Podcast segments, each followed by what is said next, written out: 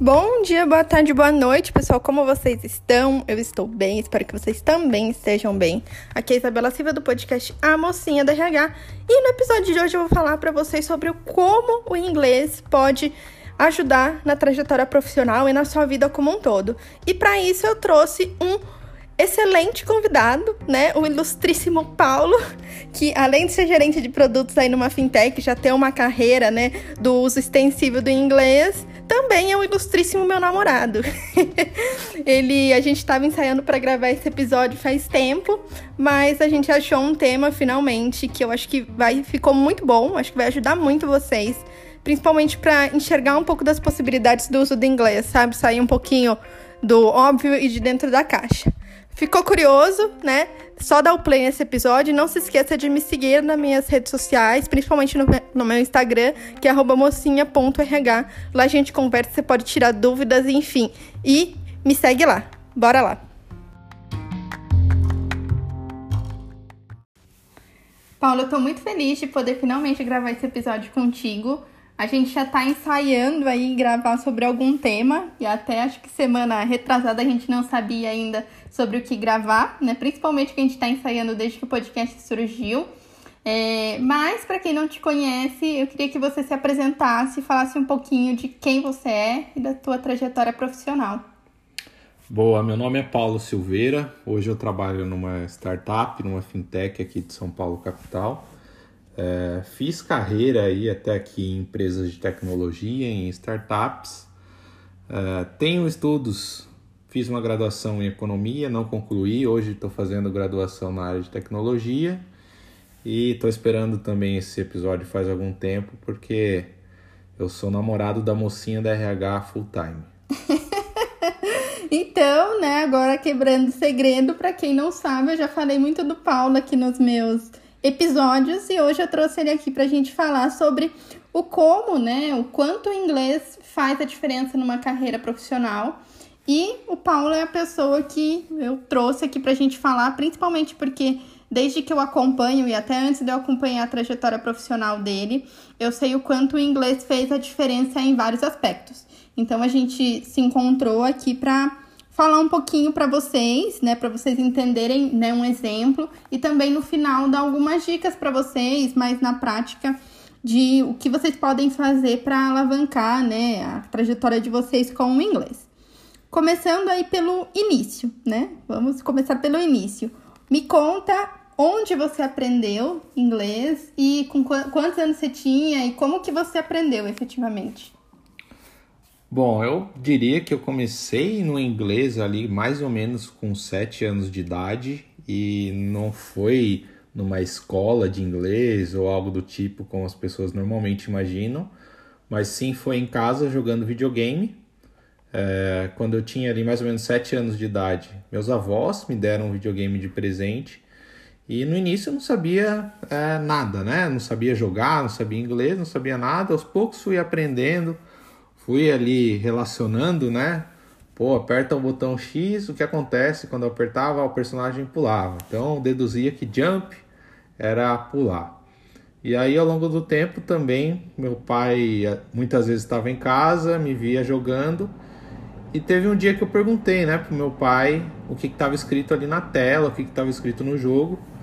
Meu pai sabia um pouco de inglês, né? Sabe um pouco de inglês. Leu ali para mim e eu fiquei muito impressionado, né, com a capacidade de alguém olhar ali para o que estava escrito. Eu tinha acabado de aprender a ler e escrever português e o meu pai estava conseguindo ler o que estava ali na tela do, do jogo.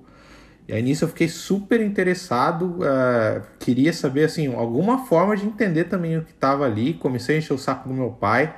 Pai, lê aqui para mim, pai, o que está escrito, o que significa isso, tudo mais. Meu pai até não tinha um nível de inglês tão grande assim, então ele não conseguia me ajudar tanto, não conseguia é, sanar toda a minha curiosidade aí. E aí nisso eu fiquei, acho que até a adolescência, só jogando videogame. Tudo que eu sabia de inglês era ali de videogame. Com uns 15 anos entrei numa escola de inglês, fiquei pouco tempo ali numa escola da minha cidade natal mesmo. E aí depois, é, até hoje aí, hoje eu tô com 25, basicamente aprendo sozinho na internet aí no dia a dia. E assim, é, aproveitando né, que você está aqui, eu queria né, abrir meu coração para você sobre uma coisa que eu nunca falei, inédito. É, eu nunca, eu não aprendi, né? Eu já comentei isso para os meus ouvintes que eu não aprendi inglês assistindo ou jogando videogame, né? É, não sei, isso é uma coisa que eu vejo muitos meninos, né, geralmente, até porque geralmente eram os meninos, né, a sociedade machista, os meninos que tinham videogame e tudo mais, é, e isso nunca foi uma realidade para mim. Então, quando eu ouço uma pessoa falando que ela aprendeu a, a inglês jogando videogame, para mim isso não faz nenhum sentido. Até porque eu comecei a aprender inglês, eu já era alfabetizada, né? Eu comecei a aprender com 14 anos. É, e aí, assim, queria entender, assim, como que foi, né? Tipo, você lia, associava, é, assim, quando você começou, né? Porque para mim o inglês começa a partir de quando você entrou na escola ali.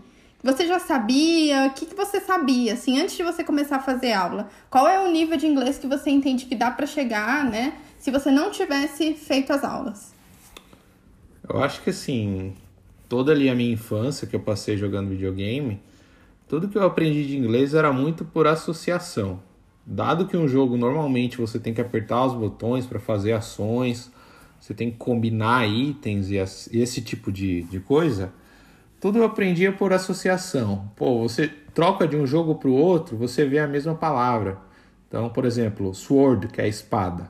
Você troca de um jogo para o outro, pô, você vai jogar vários jogos onde o personagem usa uma espada. Nisso, eu acabava deduzindo que aquela palavra queria dizer aquilo e esse vocabulário ele ia expandindo de jogo a jogo ali, né? Porém, uma coisa que eu não desenvolvia era o conhecimento de gramática, de regras, como funcionava a língua de forma mais formal, né?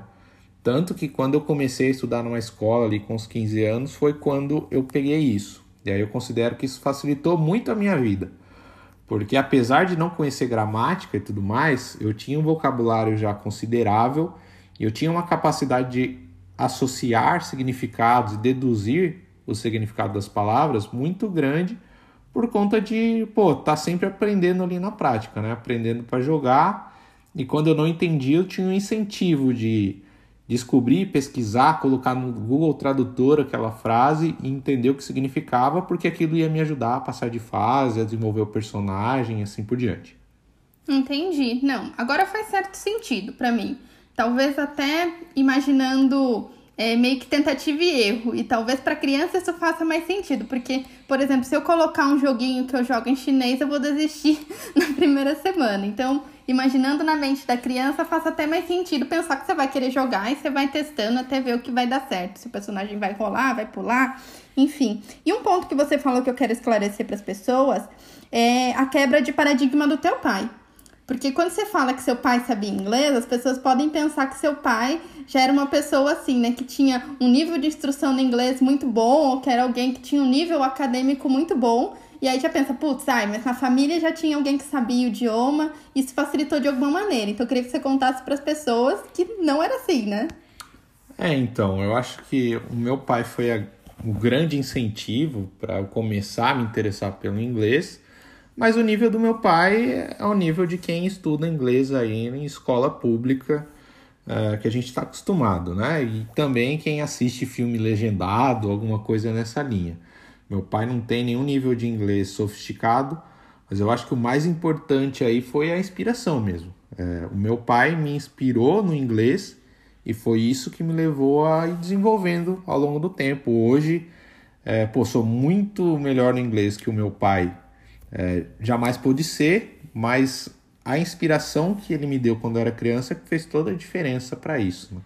Então eu devo muito a, a esse momento e, pô, convivência com meu pai, acho que é super importante. Entendi. E conta aqui pra gente é, quando foi, né? Qual foi a primeira vez que o inglês começou a sair do âmbito acadêmico e acho que de diversão para entrar talvez no âmbito mais profissional, né? Eu sei que você tem uma trajetória do inglês também com os estudos, mas quando foi que você sentiu que o inglês fez a diferença no mercado profissional? Eu acho que aí é até interessante comentar sobre esse assunto, porque é, das empresas que eu trabalhei, a rigor não era nenhuma empresa internacional ou uma empresa que eu precisasse usar o inglês no dia a dia para executar minhas tarefas ali do trabalho. Então, a primeira oportunidade que eu tive de aplicar o inglês ali no ambiente profissional, na minha vida, aliás, foi só aos 19 anos. Então, pô, para quem começou aos 7 anos de idade a mexer com inglês, se interessar, demorei aí 12 anos para aplicar na prática, digamos assim, porque eu trabalhava numa instituição pública e nessa instituição um professor americano foi convidado para dar uma palestra né, no escritório. E aí, pô, era a minha primeira oportunidade de ter uma interação com uma pessoa estrangeira. Até então, somente por jogos online eu tinha conversado por texto com pessoas de outros países. Então fui lá, assisti a palestra e aí também começou a dar algumas primeiras quebras de paradigma, né? Porque na época eu era estagiário, estava lá assistindo a palestra de um professor estrangeiro e ele fazia muitas perguntas, né? Incentivava muita interação das pessoas. E eu via as pessoas ali, pô, até de cargos maiores, coordenadores, diretores, tudo mais da instituição, e eles não, não se arriscavam, né, no inglês. Então aí eu esperei o intervalo da palestra, fui conversar com esse professor justamente sobre videogame, porque ele também comentou ao longo da palestra que ele gostava de jogar e tal. E aí nisso eu consegui me comunicar com ele super bem, assim, ainda mais um tema que, que sempre fez parte da minha trajetória. Então isso me, me trouxe acho que duas lições. Primeiro, que você precisa ter coragem, né? Não, não adianta ficar pensando, ah, meu inglês não é bom o suficiente. Até ali eu tive 12 anos de inglês que eu nunca tinha conversado com ninguém estrangeiro. Então, o que veio na minha cabeça não foi, pô, o que será que ele vai achar de mim? E sim foi, cara, é a minha primeira oportunidade, preciso ir lá conversar com ele. É, e aí também você vê que, pô, quando você está começando, quando você é um estagiário, não tem muita expectativa sobre você, né? Ninguém espera que o estagiário vai levantar e vai falar com um professor convidado gringo. Mas as pessoas esperam que um diretor, um coordenador, vai lá, fala inglês, faz perguntas em inglês e tudo mais. E não foi isso que eu vi na prática. Pelo contrário, eu vi que o pessoal de cargos maiores, né, tinha mais medo de se comprometer, entre aspas, e eu aproveitei justamente isso. Cara, um estagiário aqui, hum, no pior dos cenários, passando vergonha, ninguém vai ligar muito, é, é, só um estagiário. Então, usei isso como uma motivação a mais, né? É, sou um estagiário, posso errar, posso fazer as coisas, mas vou aproveitar a oportunidade.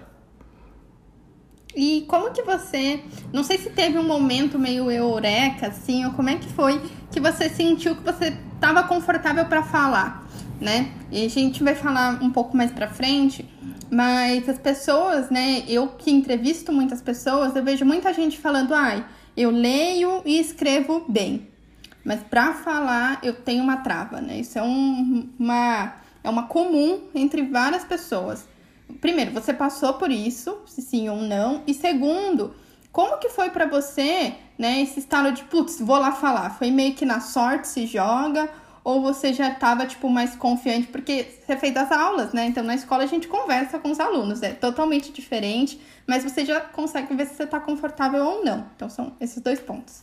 Eu acho que a primeira coisa você tem que ter muito claro o propósito que você tem para o inglês na sua vida, né? É, eu acho que em muitos cenários você conseguir ler bem já vai te ajudar muito, principalmente na carreira, mas é lógico, conseguir falar com fluência é um diferencial. E até na minha trajetória, assim, pô, claro que eu comecei eu não era confortável com a fala, era até uma preocupação, um receio que eu tinha, e conversava com um dos meus professores e ele me ajudou muito nisso. Porque eu falava, cara, eu, eu tenho sotaque de brasileiro. Quando eu for falar, as pessoas vão manjar na hora que eu sou brasileiro e, pô, vou ficar muito marcado. E aí eu acho que essa resposta que o professor me deu ficou muito na minha cabeça ao longo dos anos. Ele falou, cara, é, o mais importante é a comunicação. Você ouvir o que a pessoa está falando e compreender, e você falar e a pessoa compreender. E aí não é nem compreender 100%. Se você se fazer ser compreendido 70, 80% e compreender 70, 80% do que a outra pessoa está falando, já é o suficiente. E aí eu acho que essas duas coisas me tranquilizaram sim bastante E é lógico, né? A prática eu tinha ali nas aulas e tudo mais, é, muito falando sozinho também, às vezes ficava falando sozinho, repetia músicas, repetia frases curtas que eu ouvia em jogos, alguma coisa assim. Mas ali, quando eu fui falar com o professor Jeff, na época, foi a primeira vez que eu fui colocar a fala mesmo à prova com, com alguém fora do ambiente da sala de aula. E foi muito coragem mesmo, como eu disse, né? Vou, vou ver, porque eu tava confortável, porque eu tava entendendo o que ele tava falando bem ali. 80% do que ele falava eu entendi. Eu falei, cara, vou me arriscar aqui. Se eu tô entendendo 80% do que ele fala, vamos ver se ele também vai entender 80% do que eu vou falar. E foi isso que aconteceu. É, para quem tá ouvindo a gente, eu e o Paulo, a gente tem uma diferença muito grande em como a gente enxergava o inglês né? Como eu falei, eu aprendi por um caminho muito mais tradicional, escolinha de inglês e tudo mais, e fui usar o inglês assim mais no profissional, né? Ao contrário dele que teve o contato em outros lugares, o meu contato com o inglês foi a primeira vez no trabalho, né? É, seja em entrevistas e aí, enfim, você tá falando com uma outra pessoa, mas ainda numa situação meio tensa, mas seja depois com nativos no trabalho. É, e eu nunca fui muito confiante com o meu inglês, né? Dentre a minha, os meus colegas de sala, eu era a melhor. Mas assim, é diferente, né? Você tá falando com seu colega ali que você sabe que se você no meio mandar uma palavra em português, ele vai entender. Do que você, quando você tá com uma pessoa ali que além de você tá nervoso, às vezes você não lembra do vocabulário, aí você se embanana tudo. É... e aí, qual é o ponto que eu quero chegar com isso? É, vou pedir pro Paulo contar aqui para vocês sobre a experiência que ele teve nas Olimpíadas. E assim, a primeira vez que eu soube que você foi para lá, eu fiquei muito surpresa porque eu não sabia nem que dava para ser voluntária nas Olimpíadas, né? Isso não era nenhuma possibilidade. Mas eu sei que você foi pelo inglês. E assim, como que você ficou sabendo disso? E assim, como tava o teu nível de confiança de que eu vou chegar lá, vou falar, vou fazer e acontecer? Eu acho que essa experiência que eu tive, né, nas Olimpíadas do Rio de Janeiro em 2016, foi muito importante também para não melhorar o inglês de fato, a fala, mas sim para ganhar confiança, né? Porque eu, eu fiquei sabendo que dava para ser voluntário nas Olimpíadas pela internet e tal, me inscrevi despretensiosamente ali. Acabei passando por algumas etapas de entrevista, preencher formulário, é, fazer entrevista por videoconferência e tudo mais. No fim, fui aprovado, né? Chegou 2016, começou Mas essa ali... entrevista você fez com um cara gringo, né? Você foi tudo falando inglês já. Não, não. Todas as etapas ali foram em, em português mesmo. Inclusive tinha até a opção, né? Geralmente esses eventos internacionais eles oferecem toda a trilha de, ali de inscrição e tudo mais em português, inglês e espanhol. Então ali tudo eu acabei preenchendo, acho que em português mesmo. É, e aí é lógico, você faz ali uma provinha de inglês e tal, te dá um nível de proficiência, mas são coisas bem simples assim, não dá para você inferir o nível de inglês real da pessoa a partir disso. E aí eu digo que as Olimpíadas foram muito importantes para ganhar confiança, porque é, eu não sabia o que esperar e quando cheguei lá fiquei um pouco espantado no princípio, mas depois foi muito reconfortante. Por quê? É, o meu coordenador ali, coordenador dos voluntários, cara, ele não sabia inglês. Ele tinha ali um, um espanhol de improviso.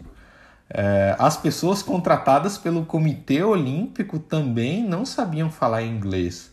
Tinha ali no máximo um espanhol, portunhol ali de improviso e, e nisso eu vi muita oportunidade, né? Falei, pô, o pessoal que tá, tá literalmente sendo pago para trabalhar nas Olimpíadas e a galera não fala nada de inglês, pô, vou aproveitar todos, todas as oportunidades possíveis para praticar. Então aí, pô, eu sempre tentava conversar com as pessoas. Foi legal que no meu primeiro dia de trabalho é, eu encontrei um, um, grupo de chineses ali indo, né, pro, pro local do evento e aí eles estavam meio perdidos, consegui ajudar eles, que eles viram que eu estava com uniforme de voluntário, vieram fazer perguntas. E aí primeiro que, pô, é, entendi 100% do que o grupo de chineses falava? Claro que não, entendi ali 65, 70%, mas já foi o suficiente para a gente conversar, entender. Perguntaram o que, que eu estava estudando na época, falei que eu estudava economia, ele até respondeu que estava estudando finanças também, era formado em finanças lá na China.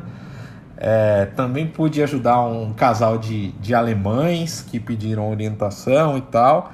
E aí uma coisa assim, que eu, duas coisas né, que eu percebi muito nas Olimpíadas.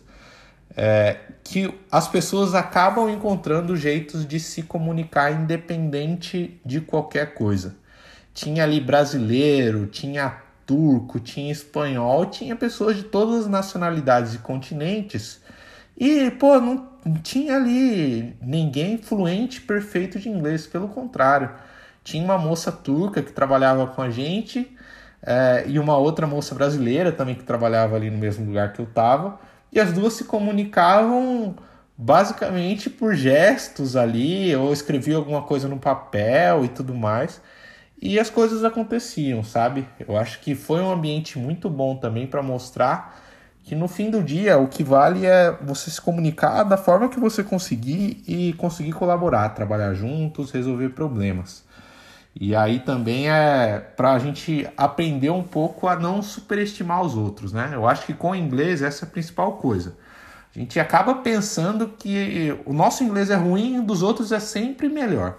E quanto mais eu me coloco em situações práticas, eu vejo que é justamente o contrário.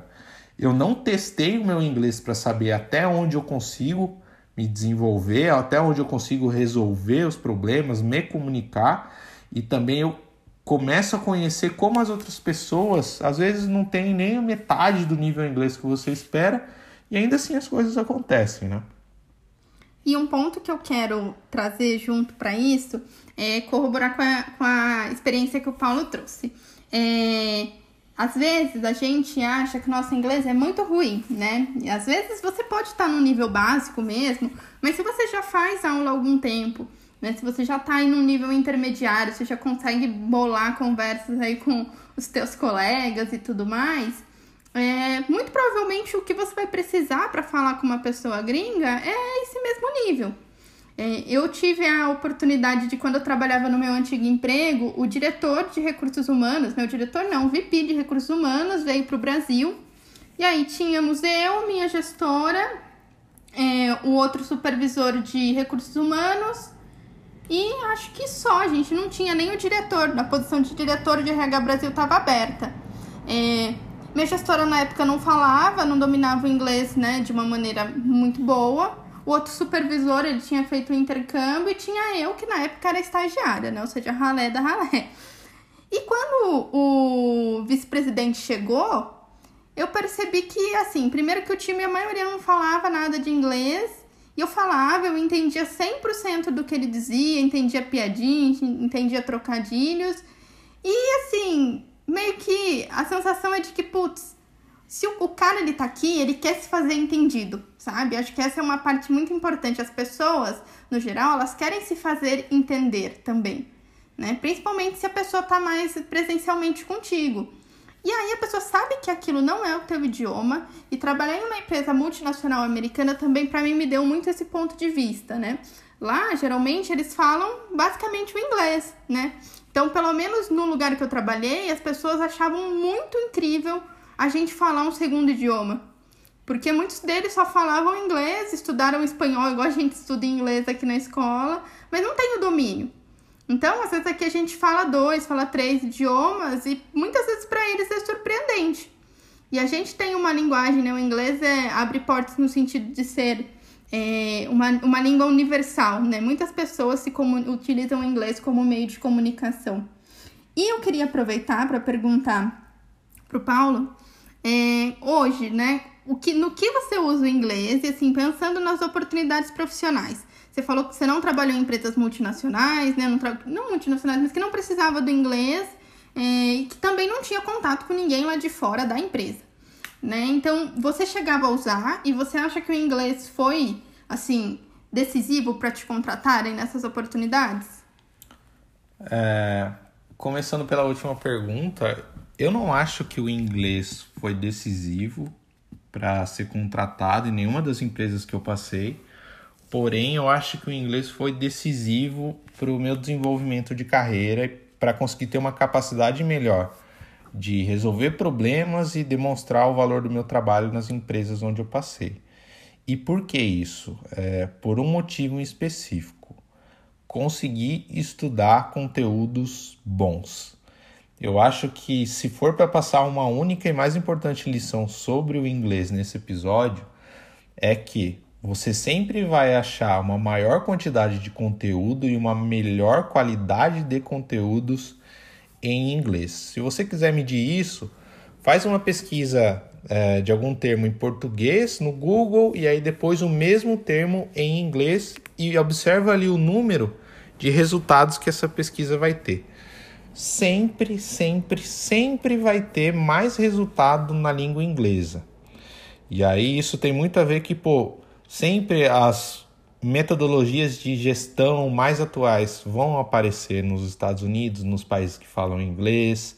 As tecnologias mais avançadas sempre vão aparecer e serem divulgadas na língua inglesa.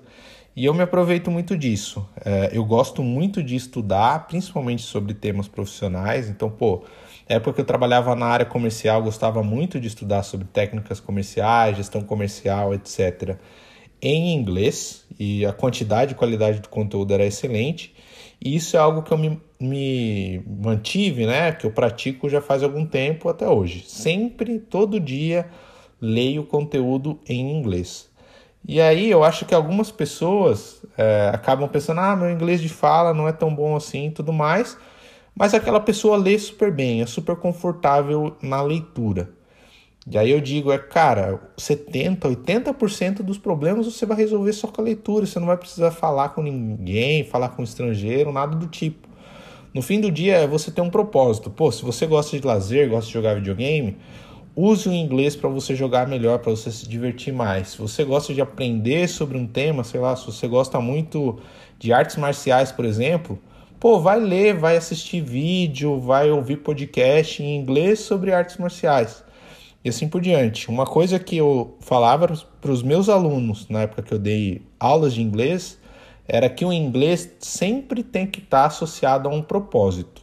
Estudar inglês no livrinho lá da, das escolas de inglês que a gente tem por aí, é, o propósito daquele inglês é terminar o livro e passar para o próximo, e o propósito é sempre esse.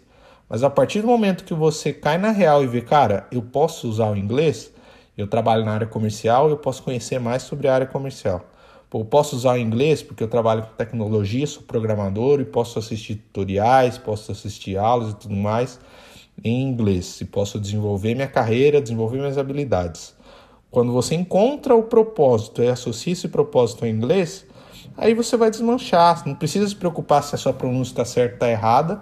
Você vai se preocupar se você vai conseguir absorver conteúdo construir conhecimento e aplicar esse conhecimento no seu dia a dia. Mas assim, hoje eu vejo que eu vejo que as empresas elas pedem o inglês, né? E a pessoa ela precisa no mínimo sentir a vontade para te responder uma duas perguntas em inglês.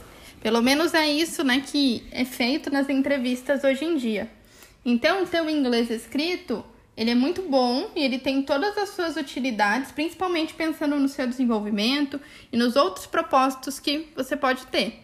Mas eu enxergo, né, que principalmente quando tem a exigência lá do inglês, inglês avançado, inglês fluente, é para que, né, geralmente em algumas empresas utiliza-se, outras não, mas é para que você se sinta confortável para no mínimo responder poucas perguntas. No meu emprego atual, pedia-se o inglês, né? Eu e a outra analista que fomos encontradas juntas, a gente tem o inglês, só que a gente não usa. A gente tem zero contato com qualquer material em inglês e para não falar que eu não usei, eu já traduzi um material, mas só isso. E todas as entrevistas, todos os processos que eu já fiz, muitos deles eram basicamente responder uma das perguntas em inglês. É, e aí, o que eu queria entender de você, né? Nas suas experiências, você acha que tem algum, você tem algum tipo de, de dica para dar para as pessoas no sentido de, olha, vou para alguma entrevista, preciso falar alguma coisa em inglês, né? Sou muito bom na escrita. Como é que eu faço agora para talvez destravar um pouco na fala? Você tinha essa trava na fala ou você nunca teve? Eu tinha mais insegurança, falta de confiança, e como eu comentei, acho que as minhas experiências práticas ali, aproveitar as oportunidades, acabaram me ajudando a desenvolver isso.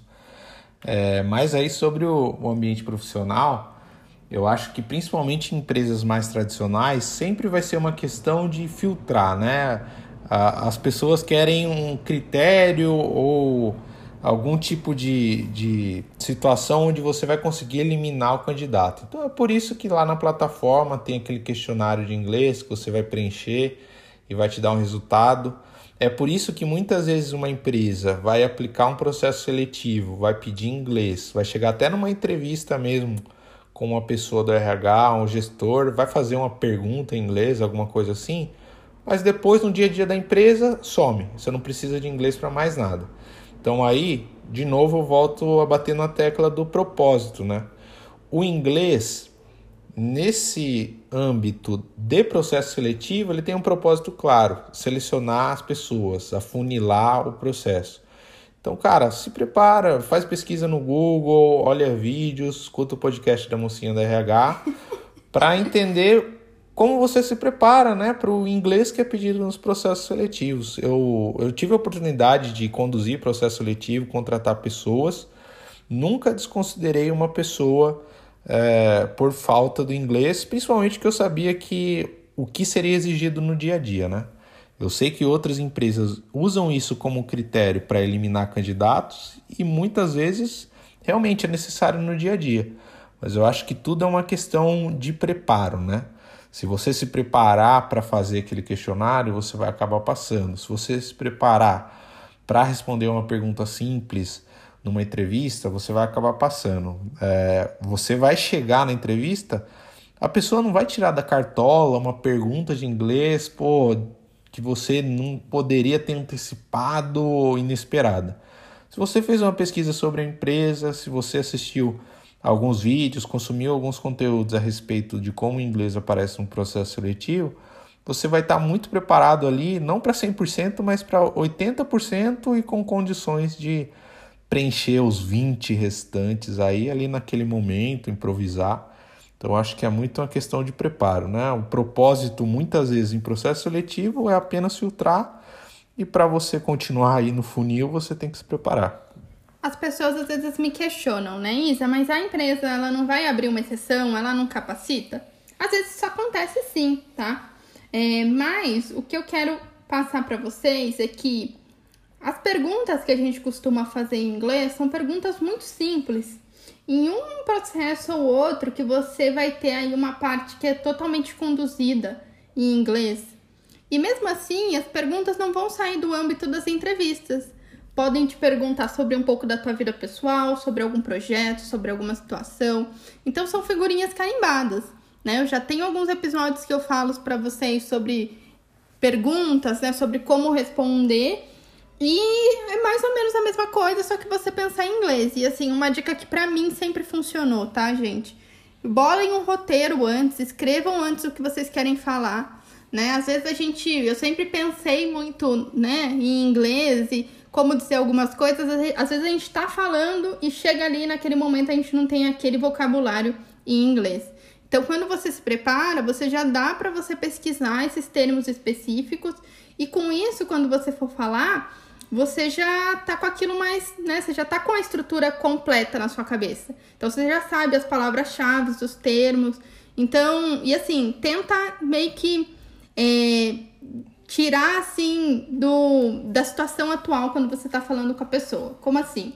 É, se eu quero falar alguma coisa em inglês, mas eu tô pensando na situação em português tentando traduzir, pode esquecer que eu não vou conseguir falar nada com aquela pessoa. Você tem que tirar a travinha e falar em inglês e, e, e assim, e falar sem querer ficar traduzindo as coisas. Às vezes a gente fica ali pensa na frase em português, aí você quer traduzir, você precisa lembrar daquele vocábulo específico. Isso você perde muito tempo. Enquanto às vezes em inglês a gente usa outras palavras para dizer a mesma coisa. O importante é você se fazer entendido.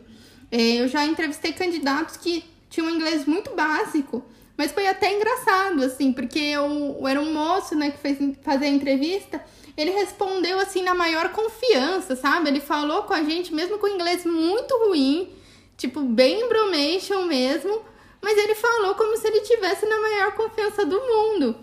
E assim, no fim, né, o inglês não era tão necessário, mas ficou marcado, porque você não precisa ter um super domínio do inglês para você ser confiante, né? E às vezes as empresas abrem sim exceção, mas eu sempre digo, esteja preparado para a situação mais difícil, para o processo mais rigoroso.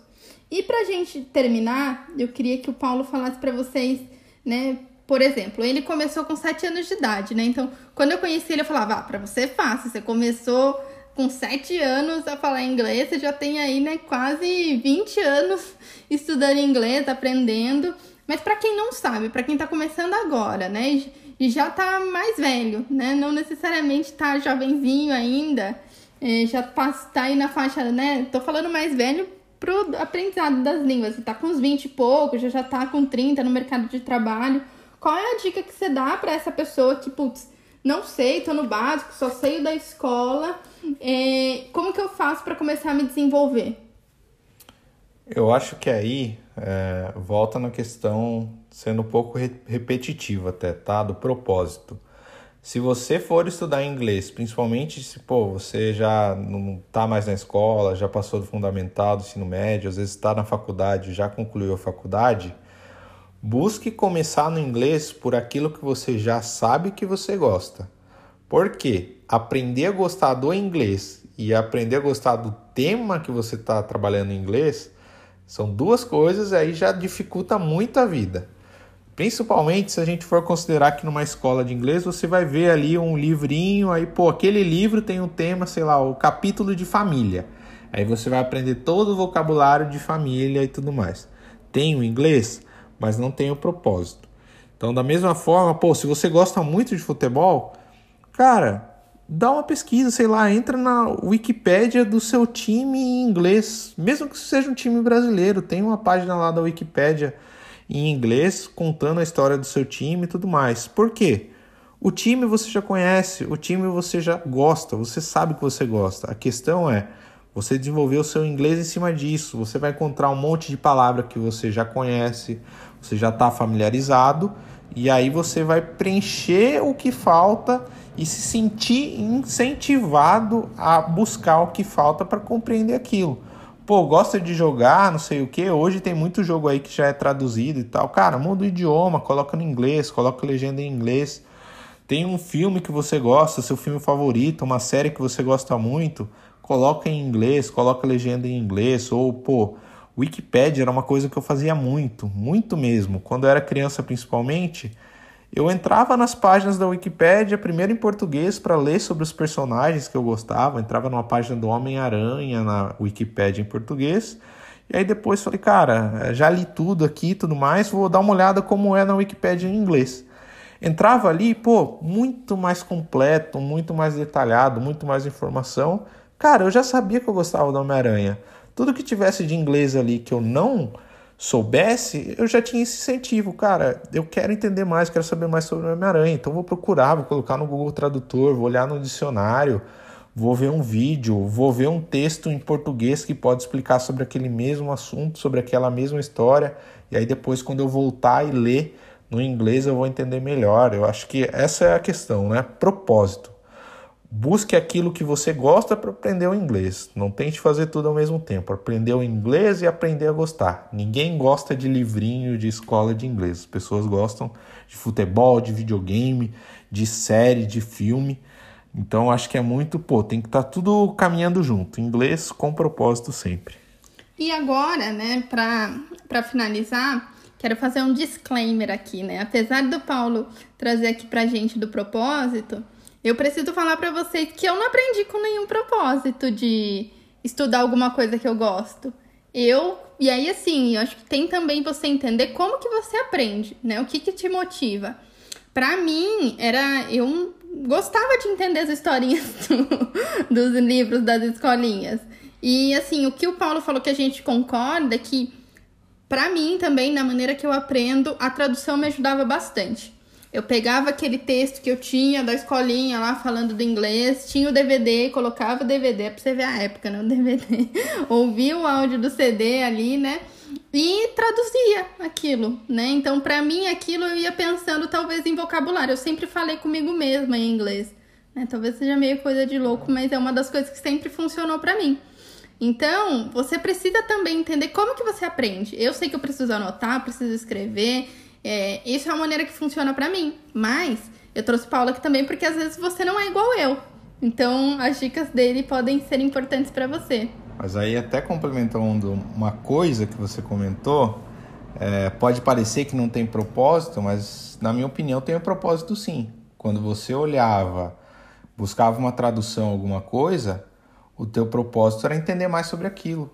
E com certeza, quando você buscava uma tradução, entendia as palavras que você não conhecia e tudo mais, na próxima vez que você encontrasse um texto sobre aquele mesmo tema, encontrasse aquelas mesmas palavras, você não ia precisar olhar na tradução de novo.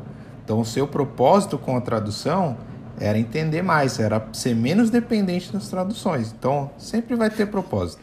Entendi, você me pegou, tem razão. e, e aí, falando nisso, né? Só pra gente que a gente já gravou um episódio longo pra caramba, é, o que eu fazia que me ajudava bastante, é, e era muito na linha do que o Paulo falou, era grifar os termos em inglês que eu não conhecia e aí, por exemplo, depois eu voltava naquele texto e criava uma lista e olhando só os termos de inglês que eu não conhecia. Aí eu ficava martelando naquela palavra, que era uma palavra difícil, que eu não lembrava o significado. E aí, quando eu via no próximo texto aquela palavra, eu já tinha visto ela tanto que eu falava, putz, já sei o que, que é. Então, isso me ajudou muito, né? E eu acho que a ideia aqui era compartilhar algumas dicas com vocês. Eu espero que tenha sido útil. Espero que vocês tenham gostado. É, se vocês quiserem mais algum assunto, alguma coisa, podem me procurar no meu Instagram, que aí a gente se fala por lá. Você quer dar um tchau, Paulo? Só agradecer pelo convite, espero ser convidado mais vezes e espero que também seja proveitoso aí esse episódio pro pessoal que está ouvindo.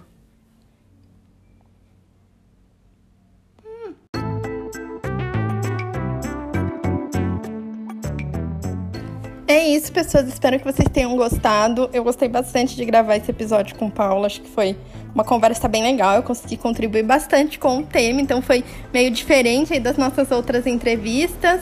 Como eu disse, se vocês, né, quiserem, tiverem alguma dúvida, quiserem fazer sugestões de tema, me sigam lá no meu Instagram. É, se você gostou, também compartilha com pai, mãe, gato, cachorro, papagaio, vizinho, porque você nunca sabe que a outra pessoa pode precisar ouvir. Um super beijo e até a próxima!